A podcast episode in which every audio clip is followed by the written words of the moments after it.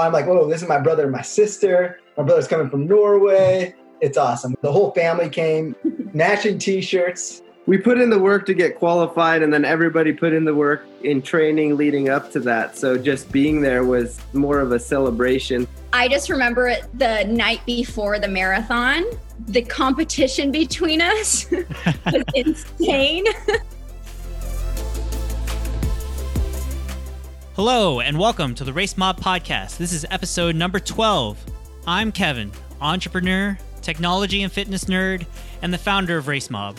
I'm joined by master motivator, founder of Too Legit Fitness, co chair of the Taji 100, RRCA certified coach, USA track and field certified official, the incomparable Bertrand Newsom.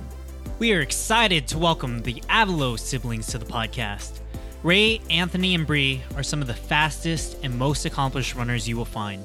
Ray and Anthony have marathon times in the 240s, and Bree has a marathon PR of 301. For these siblings, long distance running was something that they found after becoming adults, but it was their athletic background, hard work, and determination that allowed them to really excel at the sport. The three siblings not only qualified for Boston, but they were able to run Boston together and they share stories from the event as well as all of the training leading up to qualifying and competing against each other. If you're looking to increase your marathon times and possibly qualify for Boston, stick around to the end of the conversation. All three siblings give great tips for runners from beginners to advanced. We had so much fun recording this conversation. This episode is brought to you by Race Mob, an inclusive community for fitness enthusiasts. Whether you're brand new to fitness or you're a veteran athlete, we all need support, motivation, and accountability. Our new community site launches on September 14th, where we'll host online meetups, challenges, giveaways, and live sessions with Coach B, myself, and some of your favorite podcast guests. We'll also be launching online training. Start with a group program like our Couch to 5K, or create your own custom program that suits your needs. Head over to racemob.com/training enter your fitness goals, and schedule your free one on one coaching assessment with Coach B. But you have to hurry, we've only got a few limited spots available for this kickoff. All of the show notes can be found online at racemob.com slash podcast. And without further ado, here's our conversation. Here we are at the uh, Race Mob podcast featuring the Avalos siblings, Ray, Bree, and Anthony. We're very fortunate to share this wonderful story as these three dynamic siblings all qualified for the Boston Marathon and participated. That story is unique. Their individual journeys are unique. And with that, we'll go ahead and open up the floor. Thank you all. Welcome. And we have Ray coming in from San Jose, California, Bree coming in from Washington, D.C., and Anthony all the way from Norway. Look at that. That's how we're rolling here on the Race Mob podcast. That, International. That's right. Yes. Thanks. We're happy to be here. This is this is awesome. Can't wait for it. Tell us about your childhood. Ray, why don't you kick it off since you're the oldest of the group? Tell us about growing up, where you guys grew up, and what home was like. Perfect. Well, yeah, we're uh, we're from San Jose, California. Pretty much yeah. born and raised. My parents had me pretty young. At 19 years old, I was a first born child, and few years later, my brother came uh, almost four years later, and then Bree 10 years after me. So it's been fun. It's been a fun dynamic. We just grew together and, you know, a lot of learning curves along the way, a lot of fights, a lot of cheers, a lot of, a lot of good times. So yeah, a lot, a lot to peel back behind. And were sports always part of your childhood? Did you guys grow up as an athletic family or? We kind of grew up a soccer family. Our dad was a coach, so you know, we grew up kind of in that soccer background and it's always stayed with us, but we've always been pretty active when it comes to, you know, going on hikes with families at Alum Rock Park and, you know, different things like that. Uh, it's always just been in our blood. From a running aspect, we kind of just picked it up as it came along and just realized, you know, we had the lungs and quite honestly the passion for it. So pretty cool stuff. Were there any other runners in the family? Aunts, uncles, parents? Yeah. So actually, my dad uh, used to run. He, he did some 10Ks, and then some of my extended family. I have my uncles and aunts that are runners as well. So like you know, my uncle Mike and my aunt Charlene, uh, they're pretty active themselves. Um, and even my my aunt Charlene and my aunt Michelle, they were good basketball players from Independence High School. So they're really good basketball. And I've never seen my grandma run, but I hear that she was like the fastest girl in our neighborhood. So, uh, and and you got to give a shout out to Big Mama Cindy. She's getting after it, so she's uh, yeah, she came a she's little got after, some she's got but- some good stuff in the tank there. So we got to Oh, give for sure, give yeah. Who's Big Mama? Who's Big Mama? Uh, Tell us. That's Our our, mom. that's yeah, Cindy. She's the hustler. So she's the basis of all our grit and everything that we have overcoming and it's directly related to sport and long distance running. There's these peaks and valleys and I think that our mom really gave us that grit to keep it going when it comes to those valleys. Why, That's why would you say that? What's the what's the story there? No, it's just hard work. Obstacles came growing up, and what you call an obstacle could be something that's very simple and it's easy as a child to whine and want to take the easy way out. No sob story or anything. It was how do you overcome this and what what do you do to move to the next phase or how or it's always alert. Like she would sometimes when we are going through some stuff, she would be smiling and laughing. This is such a great learning experience for you yeah so so i think that's all over the place with with our mother yeah I just remember a lot of times, every single time you're going through like a big valley, where in that moment you think it's a big valley, she'll, like what Anthony said, she'll like smile and she'll be like, wait, really quick. And I'll, I'll be like mid tears and she'll just be like, take a second, really take in this moment. You're living right now. and so it's like really experiencing, even if something's like super hard, it's just, it's all a part of life and really taking it in and overcoming it. Do you have a moment or an example? Is there anything like in your brain that that was a tough moment? every breakup Mm. You guys are a good-looking bunch. I don't think you had many of those growing up. I'm not gonna, gonna ask how many breakups. I'm not even gonna go there. I'm not gonna ask how many. We'll just take it as br- breakups. Uh, yeah exactly And you guys truly, I mean, Cynthia's an absolute superhero, active member of Too Legit Fitness, but just her energy, positivity. I remember vividly when she completed her very first half marathon, her very first marathon, her very first 50K. Wow. Um, and this is all within the last couple of years and inspired in many cases by the three of you.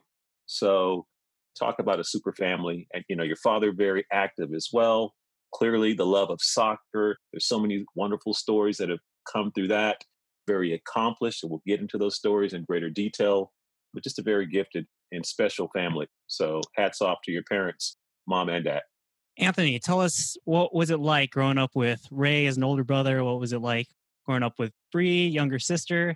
What was childhood like? And what, what were parents like, I guess, when you were a kid? thinking about it, i mean i was in love with soccer from when i could kick a ball i remember i can remember a little bit from pictures but i played for a team called the sharks i think i was about just turned four i was number three maroon jersey so i fell in love with soccer from an early age and that was kind of what i did and where i put my energy towards and then looked up to my older brother who was also playing soccer so i was always trying to follow them whether it be on the soccer field or him and his friends riding uh, skateboards around. I was always trying to follow up and keep up and be kind of that younger guy. I was always, of course, younger. I played soccer growing up on an older team as well. So I always had a chip on my shoulder. And I think that came a lot from Ray and looking up to Ray and pushing myself to be to that level. And then when I grew up playing soccer, I played with older kids and I always had this chip. So that's kind of been what translated into my playing soccer and then also into running as well. It's a chip, but it's a good chip. So I just it's it's what keeps me kind of moving. It's this inner battle. And then my sister, when she came along, she was really good at, at like soccer when she when she wanted to do it. She was really good at running, extremely athletic, but she was very heavily into dance. So I didn't really feel that competition from her because there is kind of an inner dynamic competition between the three of us now. But then when she got into running, right from dance, she was kicking ass. And then you would see her like, oh, wow, this girl can get it. And then she started running. And then the thing with Bree is that even if me and my brother were men and the traditional perspective is that we're supposed to run faster, she is not setting herself at the level of a female. She is setting herself at the level of her brothers. Bree, and she scares me a little bit sometimes. She tells me that she's going to beat me and these kind of things. And, and she and- probably will one time. She's gonna. She has beat us plenty of times. so all in all, it was just a healthy competition between us. We grew up in a sports family, and I think it was like a, a, a mix of competition and looking up to each other and and being each other's fans. I think we're all each other's biggest fans. So this is a this is a big part of what keeps us going. We're sharing day on the daily, whether it's a song to pump you up before a match or a song to run to. Ray is always recommending running playlists that we need to trail adventures or whatever it may be. So we're we're always keeping each other motivated and and competing with each other on the back of our heads as well. what, what do you think your parents did to raise an athletic group of kids? Do you think that they did anything special or anything that you can point to or think? I, I think uh, just leading by example, pretty much. It's just kind of what we saw, what we grew up in. As I mentioned, like if we were going to Alum Rock Park or even camping, just that outdoor environment and just the hard work at the same time. Looking back on it, at times we used to really you know, resent mom and dad a little bit during those tough times. But looking back on it now, I wouldn't have changed it anything about it just because it kind of made us more hungry for the things that we want in life and and even just yeah. work and being competitive within our own minds, like my brother was saying. So I'll take it even like a layer deeper. Both our parents grew up in like not that good of a neighborhood. My dad actually or our dad came here when he was young from Mexico. And so they had this like grit in them to get out of the situation they grew up in. And I think you had two people who both had this drive to have a better life for themselves. And then when they started finding success in their careers and we started, you know, becoming a more financially well off family, they still held those values of grit and you have to work for everything that you get. And I even remember, like, I think since I'm the youngest too, I I was like at the end of all, all this progression of like the family, and I even still, I had to work for every single dime my mom ever gave me. And like always like right, like right in towards the end of high school, I had to get a job and like stuff like that. So it was always something where it's like you have to work for what you, what you're given type of mentality. Fantastic role models for sure. Bree, tell us a little bit about the dance that you were doing, your background. Tell us a little bit about yourself. So I'm the youngest by a long shot. I, me and Anthony are six years apart, and then me and Ray are 10 years, almost like exactly 10 years. We were both born in the same month, just 10 years difference. Right away, they tried to put me in soccer from an early age, and I was like picking daisies on the soccer field. I don't know why. And I just like wasn't passionate about soccer. And I was like almost like against the grain because everybody was playing soccer in my family. I wanted to do something like different. And so I was like, I want to dance. But then, of course, it's like, I don't know if it was me pushing for it or my mom, but like there was still that competitive aspect. Like I couldn't just dance, I had to be on the competition team and like and dance competitively. So I danced competitively like my whole life. From there, I was kind of like living a different world from Anthony and Ray. A lot of my childhood growing up, there was no super connection. I just remember I always wanted to hang out with them. And I like, they built a half pipe in the garage one time and I like kept trying to like pretend to skateboard just to like hang out with them and it never really worked out. So I was always trying to like be cool with them, but I wasn't cool enough because I was the annoying little sister. And then for my running journey kind of happened this happy accident. I was in high school and my friend was like, Hey, I'm going out for the track team for PE credits. And I was like, Okay, like I'll just go, whatever. Like I was kind of in this like yes mode in the moment. So I was like, Yeah, I'll just go. And I ended up absolutely loving track. I remember I ran because I had no stamina. So my first distance was the 400. And I just remember like that's kind of how running happened. Then it was cool because running was something at that point. Ray already was running, already ran track a little bit in college, and like people were starting to get into running in the family. So then from there, I had this like instant connection with Ray, and Ray would like teach, like do trainings with me when I was younger to like get me even better, like past where I was, what they're teaching me at, at like in high school and so then it started becoming fun. Then I had something that I really, really connected with my brothers with. That was really cool too. Bree, what was your your preferred distance or distances in high school? Yeah, so I did the 400 and then I got like decent at the 400 and then I don't I think the 800 was just somebody put me in the 800 one time and then I also loved the fact that people would say it was the hardest race because the 800 apparently like in the track world it's like oh the 800 is like the longest sprint ever. And so for me like that was something where it's like oh my God, I'm going to get so good at this distance. So, like, I just fell in love with that distance. And that was, yeah, it was just so fun. Like, first lap, stay with the pack. Second lap, you're just sprinting it out. It is just the best. And then from there, it transitioned into college for a bit as well. And then after college is when I got into running because my brothers were into it. or I'm sorry, marathon. Ray, what, what, kind of training were you running her through, or what kind of drills were you? Uh, it's probably Hills. just Hills, yeah, hills, hills, hills fit the bill. I think we got hills. My dad always used to make us throw up on hills, so I think ah. I, secret to your success. those, I see. Those always, those always stay in our blood, but no, but I mean, just little stuff that I learned, whether it be from we I had a really good coach in high school. His name was uh, Coach Flores, and then even my college coach at San Jose State. Just a little like interval type workouts, just kind of introducing her to that type of stuff. So nothing too crazy. That doesn't sound crazy, but we grew up with my dad taking us. We thought we were going to the beach, but we ended up somewhere called Pajaro Dunes uh, outside of Watsonville. Watsonville. And yeah. we were getting after it on those uh, on those hills, the sand hills. You know, that's uh, that's some real stuff. I actually still run those hills every now and then. It's good stuff. Is that what growing up was like? It was like some weekends he'd he'd take you over and there'd be competition between the three of you guys or yeah you could say that my dad was also my my soccer coach from when i was probably around six or seven he started taking over as my soccer coach and then he was my soccer coach until I was 15. He had a project. and he was successful, huh?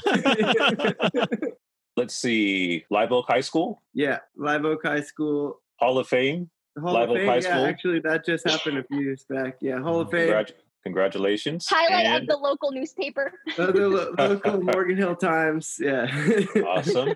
And yeah. from there, you went to? Yeah, I went to Berkeley. I played there for yeah four years. So and then in Norway, why I'm why I'm here. Of course, my three wife time three time Pac-10 champ. three time Pac-10 champ. Wow. So we were we were top 10 in the nation, real strong team. Played with a lot of professional players that are still playing MLS or in Europe all my years. Never one of the things that that irks me the most is I'm sorry if anybody's playing on the Cal Bear soccer team, but I never once lost the local rival Stanford or um, or Santa Clara. And then the other rival was the Huskies, Washington Huskies. Never once lost to them, and now we're dropping to them all, all, the time. So step it up, boys. I had my go, followed the dream a little bit. That was thinking I wasn't going to play beyond college, and then I had a little light of inspiration. Uh, went to Norway. I got a trial, got on a second division team there. My first year, we won the we won the league and we went up to the first division. So that was a another championship on the belt and then I played for four years, and then it was a good time. And then I started putting more time in my career, and then and then that's when my running came in. So my running career is quite short. It's most of my career has been soccer and following Ray and Bree and running and knowing that if I really wanted to get after it, you guys better see me. But then.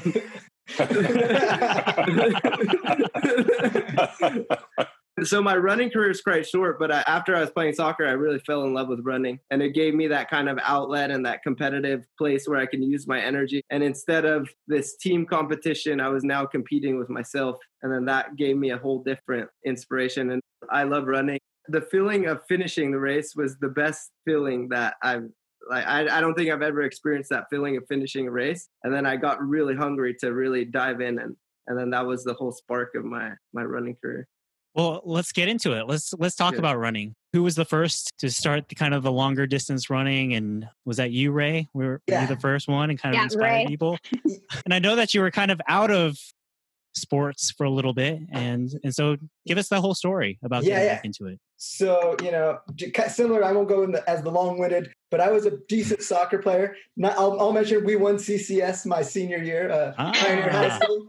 So I was, but um, my my junior year, I had some buddies on the track team, and they said, "Hey, come out, come out for track." And I was like, "Oh, just to stay in shape for soccer." And then I went out, and kind of like Bree's story, I, I really enjoyed it. So I'm stuck with that. Um, and you know was able to make CCS uh, my first go around in uh, cross country and track, um, and then you know was able to have an opportunity to run with San Jose State, so I did that. And then after college, you know, you're young and 20, and you don't know 20 something, you don't know what you're doing, trying to figure out life, and I just kind of got away from running for it was almost seven years, and um, I was introduced to Bertrand through uh, my in-laws and just mutual neighborhood friends, and he invited me to the Oakland Marathon Relay, Oakland Running Festival is actually my favorite event. Aside from Boston, it's one of the best running events I've ever been to. I just want to put a stamp on that. This was 2012. And right after that race, I was just really into running again. I was like, this feeling, this is a good feeling that, that I want to feel. So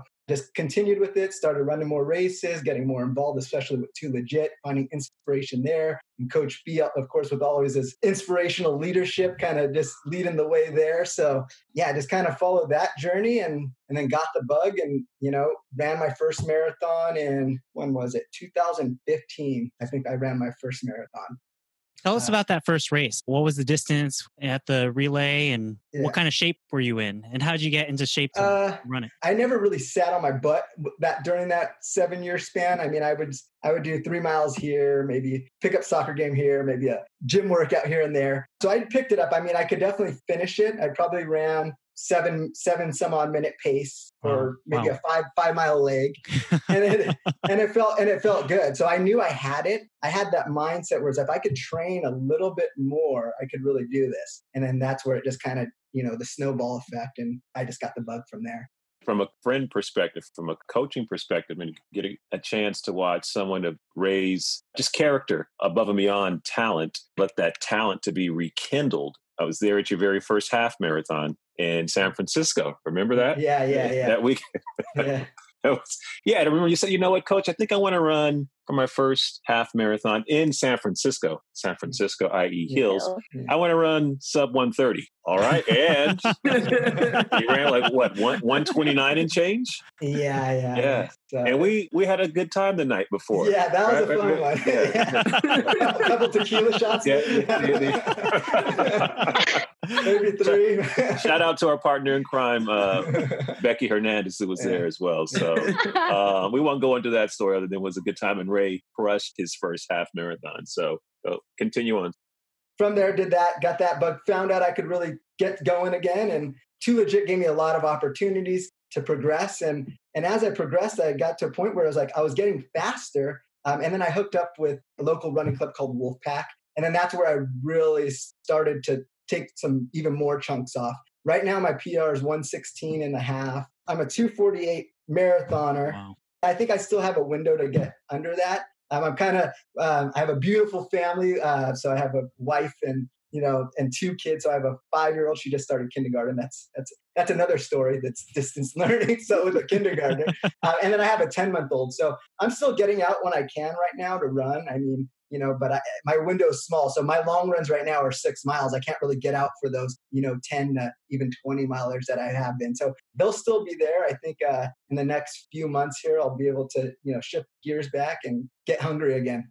You said you knocked off big chunks of time when you joined Wolfpack. What mm-hmm. were some of the things that you think contributed to you knocking time off of? Uh, one thing, uh, their workouts are, are really good. So that they're based towards different events. So of course, you're definitely basing it towards your marathons or halves. The Pacific Association, which is it's like a league within the U- USA Track Association. So they're gearing towards those races, and they have really tough workouts. And if you follow the schedule, which during my training cycles, I would follow them. And, you know, you're running with, you know, there's different groups. So, you know, let's call it three or four groups that out there and you find your group and you're really pushing each other. So I think detailed workouts that are, that really have an end goal, but then at the same time, you're, you're running with other people that are pushing as well. So what would a like week of training look like when you're really pushing it?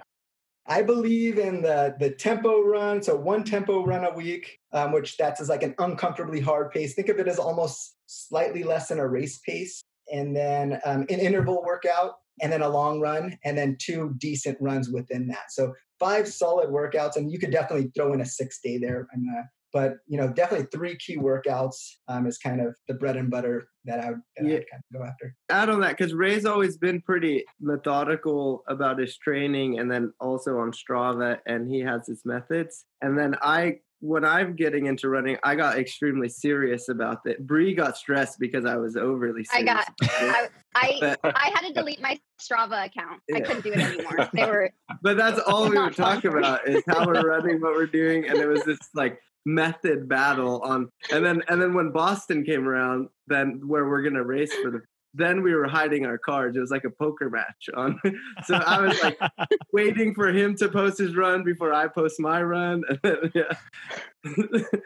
but anyways, my thinking in terms of running is this.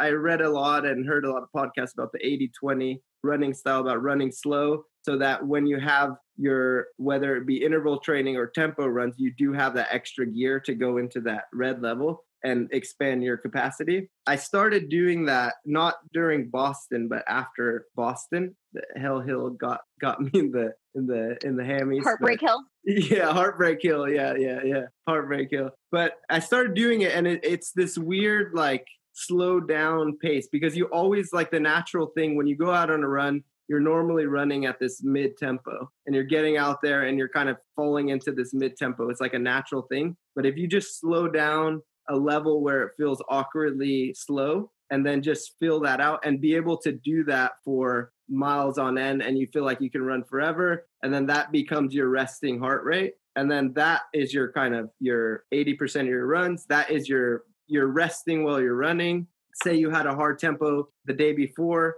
the next day just chill out for a few days and just take it easy but extend your distance. And then when it comes time for that next uh, tempo run or interval run you're going to have that extra gear to push yourself to the next level. So you're actually gaining more by saving your body on those longer runs. That mid zone from what i've read and many people who are running know about this but you're not getting any extra benefits in the mid zone than you are than when you're running slow because it's they're still accomplishing the same thing but you're just putting more strain on your body I think Bertrand just talked about the 80 20 rule to me not too long ago. We just had Matt Fitzgerald on the podcast uh, not too long ago as well. It's really cool to see people that are advanced runners or who we would consider really fantastic runners really experimenting with the 80 20 rule and having good success from it. So you said that you started doing it after Boston. Have the other, have Ray, Bree, have you guys experimented with 80 20 rule, tried it out at all? Uh,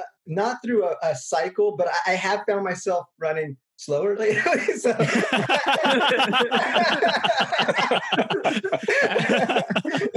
Uh, but, oh, but actually, I, I've talked to my brother, and that's definitely something I, I definitely want to give it a go.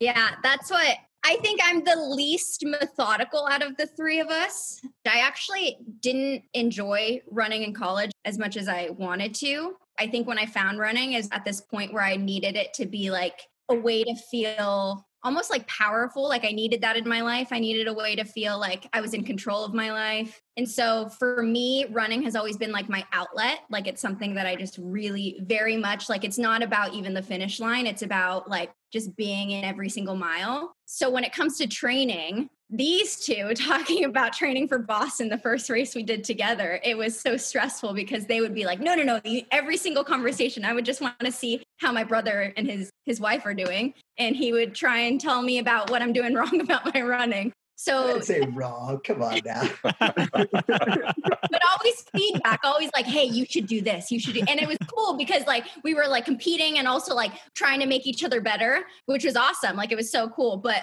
for me, it was just like the biggest training that I would do is just like really high mileage and a lot of trail running. Like a lot of like I would go to, I'm trying to think like Quicksilver is a perfect in San Jose where I would do like I would challenge myself to find the biggest hills around me and those would be like my training courses and those would be like my long runs is making sure that i'm putting in like an 18 mile run um, and just spending the whole day doing like in hills doing it one thing I admire about Bree, her consistency with running, and I do think that comes from like an underlying love where I can't speak for Ray, but for myself, I always have to be training for something. Where Bree is kind of has this natural love for running that she just does it and she's ready to go. If you put a race up next month, she's gonna smash. Where I need a little bit more time to to plan it out. So I think that's one thing I do admire about Bree is the sustainability in her running. No matter if it's a race coming up or or not, or it's this uh, situation where now Bree's out there getting after it. The best shape I've ever gotten though is when like as far as like marathon shape is when I was staying at Anthony's house in Norway for a couple months and we were in that what is the training Oh, group? Vidar. Yeah, we Vidar. were we oh my we god. ended up we ended up so my wife works with the ex like Olympian triathlete.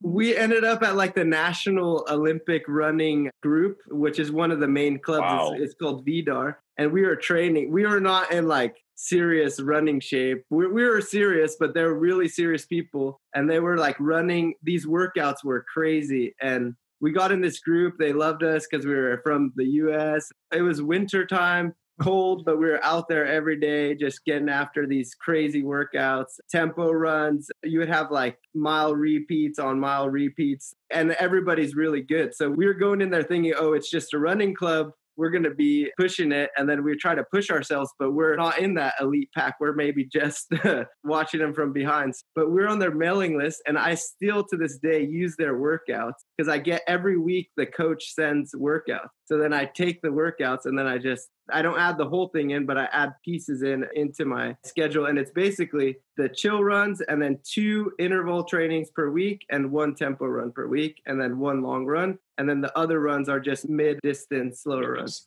And Ray, we, I think I had interrupted you when you were going to reference your very first marathon, that experience, because it's ironic that first marathon was a podcast that we just launched uh, in the last 24 hours. Yeah, and I actually just let me see what year that was. Was it 2015? It may have been sooner, but I think it. I forget what It year. was 14. It was, 14. Yeah, it was 14. Yep. Yeah, I thought I got the date wrong there. But yeah, first marathon. I'm the type of person where I just kind of dive into. I'm like a trial and error guy. um, I think that's the same for my brother and sister. We just, you know, we'll just go all in and, and we'll learn about it later. And you know, it's okay to make mistakes and it's okay to, but you just got to go try. So I was like, you know what? I'm gonna try my first marathon. I think I was training. My peak mileage was like I had a couple 30 mile weeks, but most of them were like 20 something milers, and it was uh, I was training for uh, the Big Sur Marathon. So I, I got to the Big Sur Mar- Marathon. I went out like a speeding bullet, man.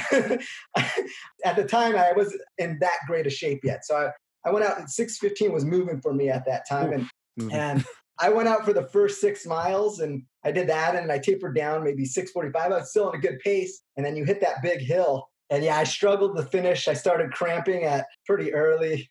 started, I hit I hit that 16 miles and I sort of started cramping and I just almost crawled to the finish. But but I finished. So I finished my first marathon in 312. And my goal was I wanted to try to qualify for Boston my first go around. Wow. At So- Big Sur. At At Big Big Sur. Sur. I didn't know. I didn't Oh, know. man. I didn't know anything. I didn't, I didn't know what I was getting into. But I Yeah, But I I- am or something. Yeah. I will say that that is a beautiful course. And there was a lot of breathtaking moments there where, you know, once you hit a wall, sometimes you're just accepting of how beautiful everything is, how beautiful the struggle is, how beautiful the surroundings are, how beautiful the things that you see around you are. So I think it's important to just really, you know, hit the wall and just whether, you know, it's trying to qualify for Boston or trying to complete your first 5K, it doesn't matter. Just kind of dive in and find your wall for that time being and just keep trying to push that wall if, if that's your goal. And I think that's just kind of my mindset and, you know, to stay optimistic and persevere and just kind of dive in. Well, I mean, a 312 marathon after cramping at mile 16. I mean, some of us would kill for a 312 marathon. So kudos to you crawling into the finish line. That is uh, Yeah. that is not crawling into the finish line. That's that's for sure. Are you enjoying the show? Help us out by sharing the podcast. You can win some cool prizes like headbands, wristbands, training programs, shoutouts, and more. Especially if you're part of an existing running group, online community, or have friends that you think will enjoy the show. Get your personal referral link at racemob.com slash referral. So talk to us about Boston, qualifying for Boston, because all three of you have. And so, and we've gotten kind of nuggets of it. You know, tell us what was that journey? Who was the first to qualify for Boston? How did you bring the others along? What what did that look like? So after Big Sur, I knew I wanted to get. So I found out the best place to go qualify for Boston is the uh, renowned CIM. So uh, went to CIM uh, 2015. Yeah, and I ran a 256. I think Wow. was my qualifying time. Wow. So yeah, I ran a 256. Um, made it. it. It was awesome. So I wish I would have had a a story for CIM that was really memorable. I mean, it's memorable being around Too Legit and how, how big the, the event is, the awesome event.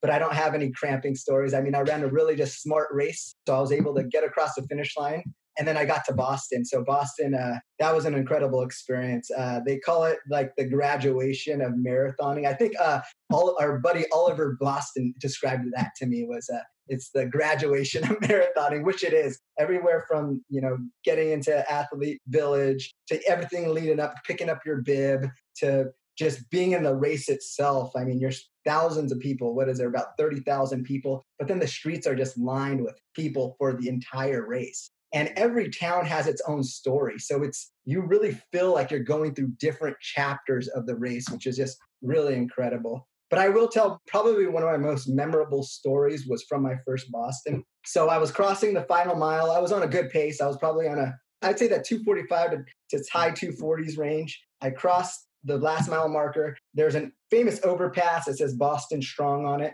Came under that overpass and there's a slight incline. So i kind of pushed it up that incline. And right as I came out, both legs locked up and I could not move. I could not move. And I was, and mentally, I was having like a decent race, a few pinches here and there, but mentally, I was having a good race. And I locked up and I went to the ground and I could not get up. And I was trying to, you know, stretch out. Nothing was working. Nothing was working. And a guy came by me, which later I found his, his name is Walter Tacano from Peru. He grabbed me by the hand and he said, and he looked at me in the eye and he said, keep going. That's all he said. And for some reason, that energy just jolted me right up.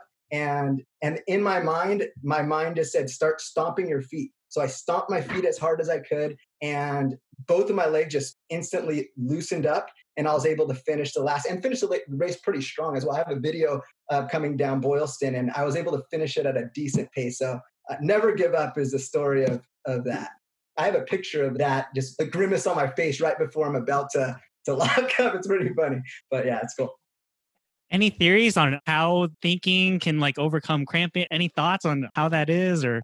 I mean, the mind is super powerful. So, yeah. I mean, if you think you're going to cramp, you're going to cramp because every time that I've cramped up, I've thought about it a few minutes before, a few seconds before I've cramped. So, I mean, if you think you're going to lose, you're going to lose. I mean, it's okay to be down, but definitely the mind's a powerful thing and just try to do things to overcome it. I don't know why I decided to stomp my feet, but you know, there's ways to get out of a situation. How soon after the the Boston bombings was that? Uh, you know? two two years. I believe the Boston bombings were 2013. We had yes. a, our uncle Mike, who's also a crazy uh, athlete, distance man, uh, everything. Sword fisherman, the edge mountain biker, the, the ultimate mountain biker. Man, yeah. Mm-hmm. He ran Boston the the year of the bombing, so he has a memory and a story from that. But we were there too. Yeah, was it two years after?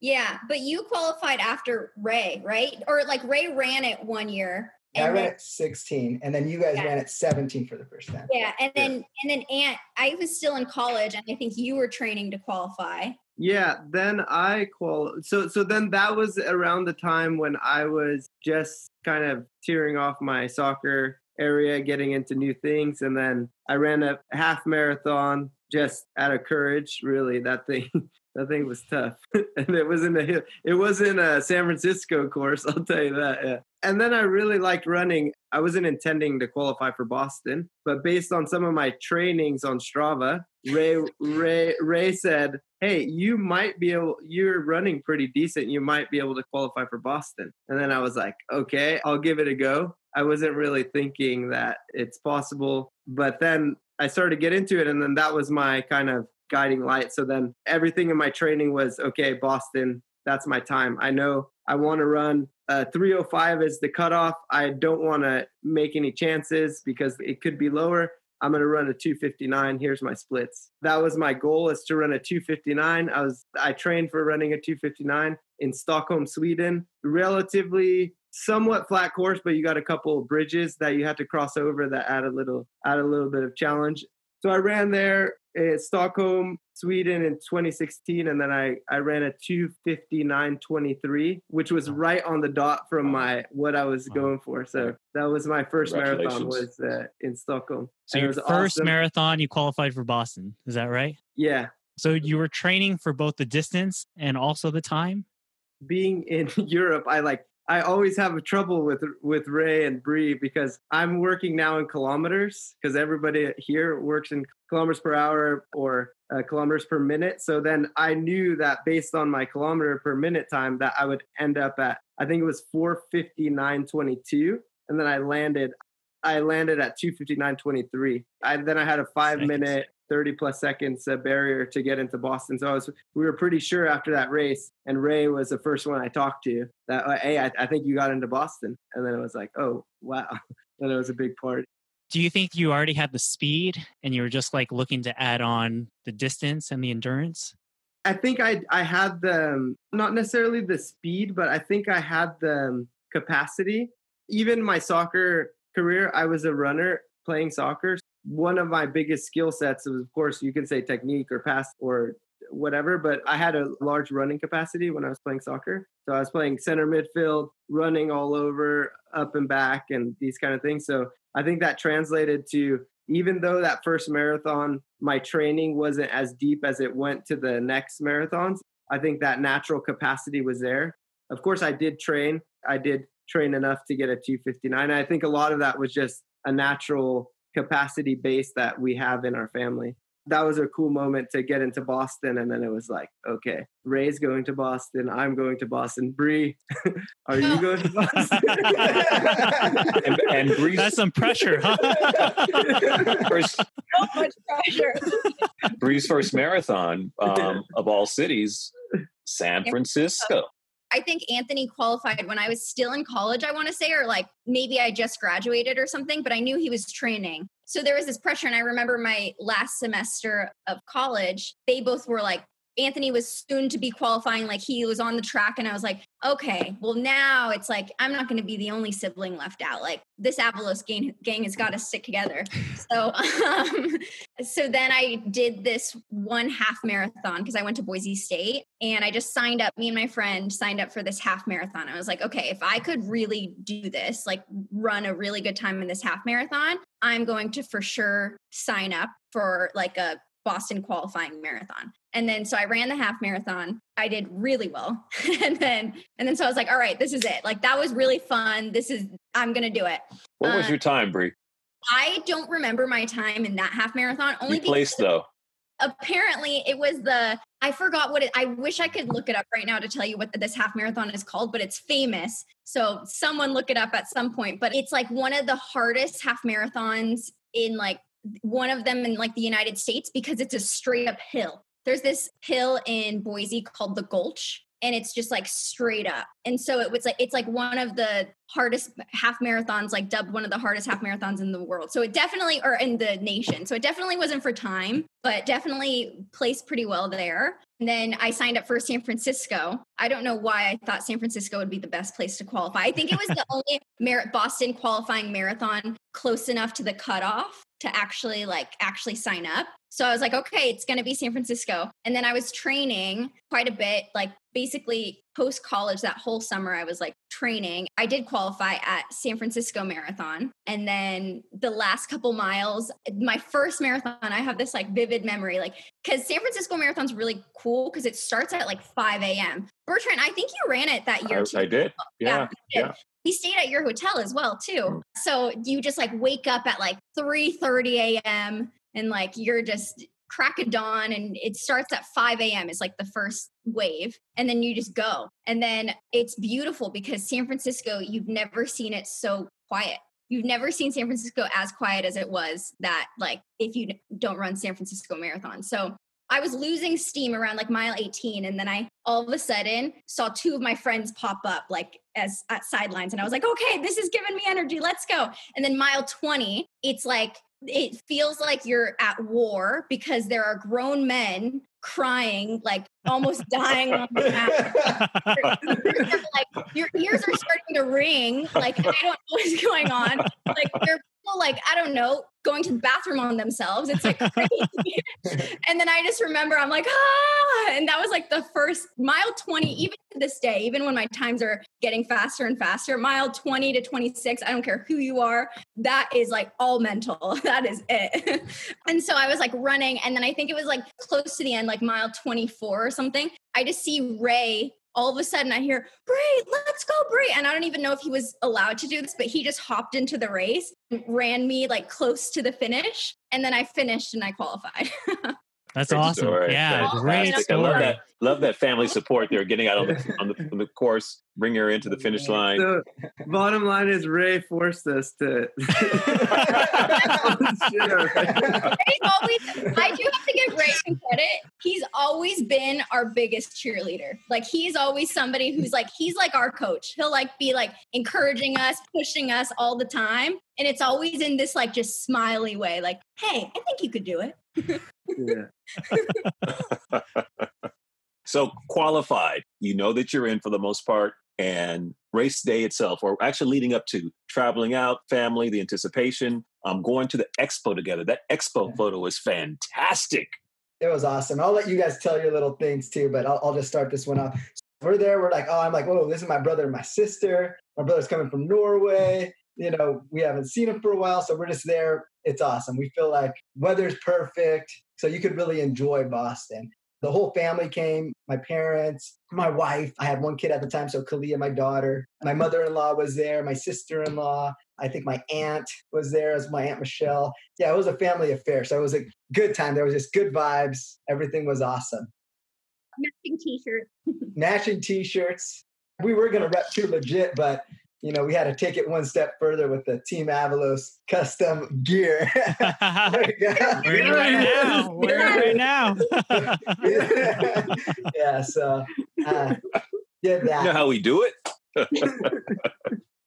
Yeah, I, I mean, it was awesome being there. It was like really special because it was like we put in the work to get qualified, and then everybody put in the work in training leading up to that. So just being there was more of a celebration. So it was like the the race and everything we did. Of course, we are gonna go the give it all in the race, but it was more of a celebration and the run. And Ray said this before, but Boston is one straight line to the finish, and the whole way is packed with people and it's just like this awesome thing where we're starting in different places and different waves but we just all know we're running the same places and then we're just like trying our best and do, doing the thing together until you get to mile 20 then it's every man for himself.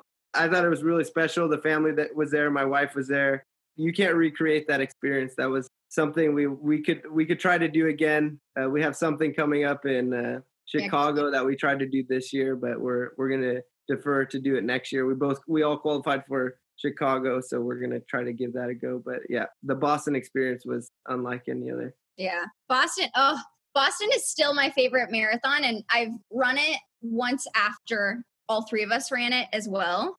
But that first time, like with all of us being there and the entire family being there too, it was awesome. And especially like, I just remember it the night before the marathon. The competition between us was insane. and there were like family members picking sides on who was gonna like it was mostly Anthony and Ray because they're in the same, you know, like age group, uh, like men bracket. And so they were just like, who's gonna win? Who's gonna win? And I was just like, and I'm like, I'm gonna keep to myself over here. Um, but it was it was a really, really cool experience. And I think afterwards too, um, we all took pictures. Where's the like the commons area? And I think the biggest memory I have is taking those photos afterwards together and just like really like knowing that like we all accomplished it together and it was sick because that course is not easy. And Boston, just in general, no matter what course I've ever run, Boston is just like something special because like every, the course is just lined with a crowd of 10 people and like it just keeps on going and going and you just see so many different like you see the university and like you see just every every type of people that live in Boston come out and it's just like it's amazing. You could never not feel energy on that course because there are just so many people in the crowd giving you so much energy and so it just like pushes you forward And it's a humbling course as well. It's not a typical course. There, there it is. Yeah, there they are. We'll put Look the picture that. online. Definitely. Yeah. Yeah. Ray, we look good there. We- I won, by the way. Just so. so- Yeah, that, that's what I was that's what I was gonna ask. That's what I was gonna ask. was Who won? it Who won? yeah, tell us. Really quickly give myself a not so humble brag. They Yeah. may have won time wise, but who was the fastest person as far as like group, like yeah, yeah, bracket? yeah. Yeah, I think you- I think I was top 500. Bree was top 200. woman. wow, wow. Um, not to mention, I will do another brag for my sister. So in 2018, uh, me and Bree ran it again, and it was a torrential downpour. Oh. 30, 40 mile an hour winds. Top elites were running, you know, 15, 20 minutes off their times. Top elites were dropping out of the race. Everybody was, you know, running 15, 20 minutes slower. Bree PR'd with a 301. Wow. Yeah, yeah. Wow. Um, I ran a 249, and I mean, on a good day, I felt like I would have been a sub 240 that day, and that's just me Oh, mentally. wow. Who knows what Yep, happens? yep. But Bree runs a PR 301 in freaking I can't even Yeah, explain this. Horrific It conditions. was By far Yeah. the worst running weather I've ever ran. I was Even purple and my mouth kept chattering when I crossed the finish line. It's like your body goes into this weird like survivor mode when you're racing. And the second I crossed the finish line, my body went into this like weird like my jaw couldn't stop sh- wouldn't stop shattering and my lips were purple and I had to like find warmth right away or else I would have like I don't know what would happen, but it was bad. Is that that was the year I remember watching on TV? That's when Des Linden won the Yeah. win. That's Yeah, dead- she did. yeah. That was the 5K beforehand. We did it as like kind of a shakeout, but we not to take away from my mom's tenacity, but she ran the 5K before and she PR'd i- in Wow. the fi- that 5K and we pushed her and we all were just get we were in her ear the whole time and she was just total focus mode, a little bit mad, but she was getting after it on the 5K. PR'd the 5K. Was it the two days before the race? yeah. yeah, two Yeah. days. Yeah. Yeah, it's And a Saturday, that Saturday. It's that Saturday before. There's yeah. conversation between the siblings tackling some more marathon majors. I mean, Anthony and Bree, you guys have run internationally together. Did you do Berlin? Yeah. Um, and potentially uh, completing the world marathon majors on the bucket list for you guys Wow. as a trio? Bree's leading. I have two. Bree has three. Yeah, I definitely want to do the whole all six. So that's been my big thing. After Boston, I ran in Spain, which was not a major in San Sebastian, Spain. I actually recommend that race. It's in San Sebastian, uh, Donostia. It's on the coast of uh, of Spain. A beautiful course, fast course. It's a food city of the world. Great place to visit as well. It's in November timeframe, but usually the weather is quite nice. So I ran that after Boston, and then me and Bree ran in Berlin in 2018. Yeah. Yeah, and we ran in Berlin. Actually, that was a lot of fun. Repping too legit, of course. After Stockholm, I always rep too legit, and I'll keep doing it every Thank every you. race. Thank you. Thank you. Thank you. That race, I believe the men's world world uh, marathon record was set as well. so I crossed the finish line. I was bummed. I wanted a PR again. I was really like close, but didn't do it. But oh, I, look at that bling. Yeah, I That's crossed the finish line, and all the volunteers, all the volunteers on a cardboard paper. So you would cross the finish line, and every single volunteer had his time up. What was it? I think it was like um 201, uh, 49 or something like that. Wow, every single volunteer on a cardboard paper. So they got like Sharpie and just like put it on a cardboard thing. Every single volunteer had the time up. And so like everybody knew right away when they saw 201, they knew that the world record was set. And so it was this really cool feeling to like eh, like see when you cross the finish line, you're like, wow, I just ran the same course. Right. Yeah, you were just be- just right behind him. Yeah. It was the case uh, last year when some of us ran in Chicago. The women's uh, world record was was set as well. And Yeah. Kipchoge's going head to head on October fourth, London. So it's going to be the marathon of all marathons, right against Yeah. uh, Bekele. London's on my on my list. Yeah, one thing to see that just the the power of Kipchoge in Berlin City the days before the race. Uh, a great course, by the way, super fast. There's there's things I I want to do it again, and I learned from. I we, we did pretty good that course. So Bree did awesome. I did my second best time. I I got to throw it out since Ray threw out his, and he said he won Boston, but I have the bet. My PR was in Spain of 244 and then I ran a 245 in uh, in Berlin. But I think I could have ran faster in Berlin. I was going for a 240 under sub 240, and I think I went out too hot. Whereas if I went for like 242 ish, I think I maybe would have landed. But that's a topic for another day. But See, the But- seeds but- are being planted right now. I can see the Yeah, dream. yeah. I him, brother I him. changing right now. the gauntlet's just been tossed. 2021. but but to Chicago, see it the, goes down. hey, watch out for Bree. My money's on Bree. You know. yeah, I know. I, I would have. I But would I not. What I have in my favor is my age. I haven't even peaked yet, so watch out. I'm gonna be, I'm gonna be trials.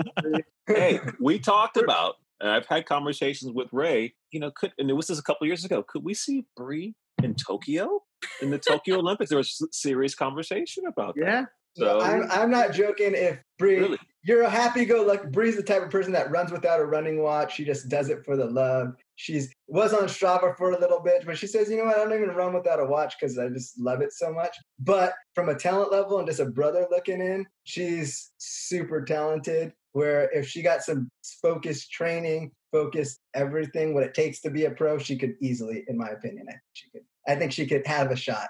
That's it. That's just brother talking, but But but, I, what I believe it. I'm gonna have to do it because Ray, Ray Yeah. Now Ray put the picture. That's how I started. no pressure. There's Yeah. only a handful of people. I, in knew- I was a soccer podcast. player. I was a dancer. What are you doing? hey, a mom PR at 5K in Boston as well. You know, Yeah. Mm-hmm. marathon, half marathon, ultra marathon. 50 Ks stuff. now, yeah. Yeah, but now she's all over the trails. I respect everybody who does trails. I know a lot of people are running trail races and doing fantastic at it. I would like to hear also somebody's perspective on it because I ran run one trail race and it wasn't even a crazy 50k or it was 31k and that thing I already ran a few marathons and I thought I was just going to get after it. Not even with pace, but I thought I was going to survive. That I did not survive. I ended up walking like 30% of the course Is that the a one? No. Trail remember it was it was in oslo the hills of oslo so it's quite steep uh, nature. The beautiful course but just trail running is a whole different uh it's a whole different animal. Different look at Big Bro back there, just sitting back, sipping on a beer, like, oh, yeah, I got this right here. I've done Quicksilver 100K. Yeah, know, it's insane. Yes. Looking to do a 100 miler at some point, looking to do uh, Western States, the Super Bowl of all ultra marathons. And if, if that's something you guys all want to do, I'm sure that that's possible as well. Mhm. Absolutely. So, Ray hasn't put the thought in her head yet, so we're not there. But still on my flat courses i'm trying to put an unbeatable time up yeah Leave it to Coach B to, to plant the seeds in there to say, oh, there's a, there's a little bit Instigator. more. I think we yeah can. now we know the Instigate. real, uh, we don't want to take up a ton of time, but I did want to ask what has been your favorite race? And maybe we can go quickly around the room. Which race would you recommend to others? And what has been your personal favorite race? Definitely Boston by far. but for anybody getting into it, anybody especially in California or the Bay Area region, um, I'd say Oakland Running Festival. I just love the energy in Oakland. I love Lake Merritt. Everybody just the support of the town is just you feel the town vibe, and I and I just love the culture there. And you know they put on a really good event. Firefighters are there serving beer after, and you know people are just giving out tickets. So you may leave a little drunk. Make sure to have a, either an Uber or a designated driver. and, uh, they have the DJs out there. They have really good music, artsy. Just super fan of yeah of Oakland for sure. Yeah, Yeah, I mean, we have to say Boston is going to be always the special place for us, but not only because of what Boston is, but but the experience we had. And then I would say the Spain one that I mentioned in, in San Sebastian, uh, Spain. If anybody ever gets the chance to travel, it's not like a big major race where you have all these sponsors and everything all perfectly set up, but just the being in a Spanish town on the coast, just the beauty of that, and being one with the race and running by the sea, beautiful, beautiful things. The people are screaming at you. There's a word they say like animo, animo in Spanish, which is like dig deep or something. Yeah. And then that that was it really got me going at the end. So it's just a, this unique kind of experience. So that one was a special experience for me, just because everything that surrounds the race and what the city is. What time of year is that one at?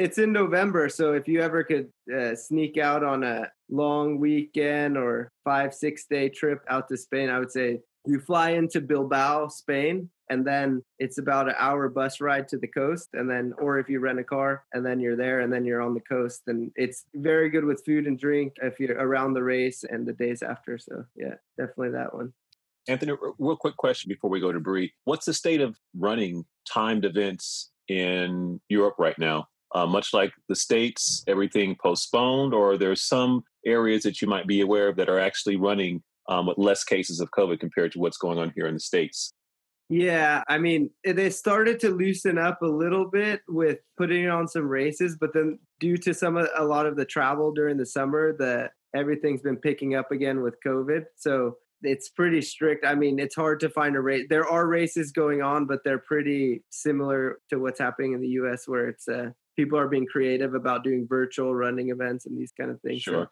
So, so nothing major. I know there's a few, but nothing. It's not the same. So we're still seeing the lack of races, which is tough to stay motivated. But we got to stay out there and keep uh, keep moving. So, all right, thank you, Bree.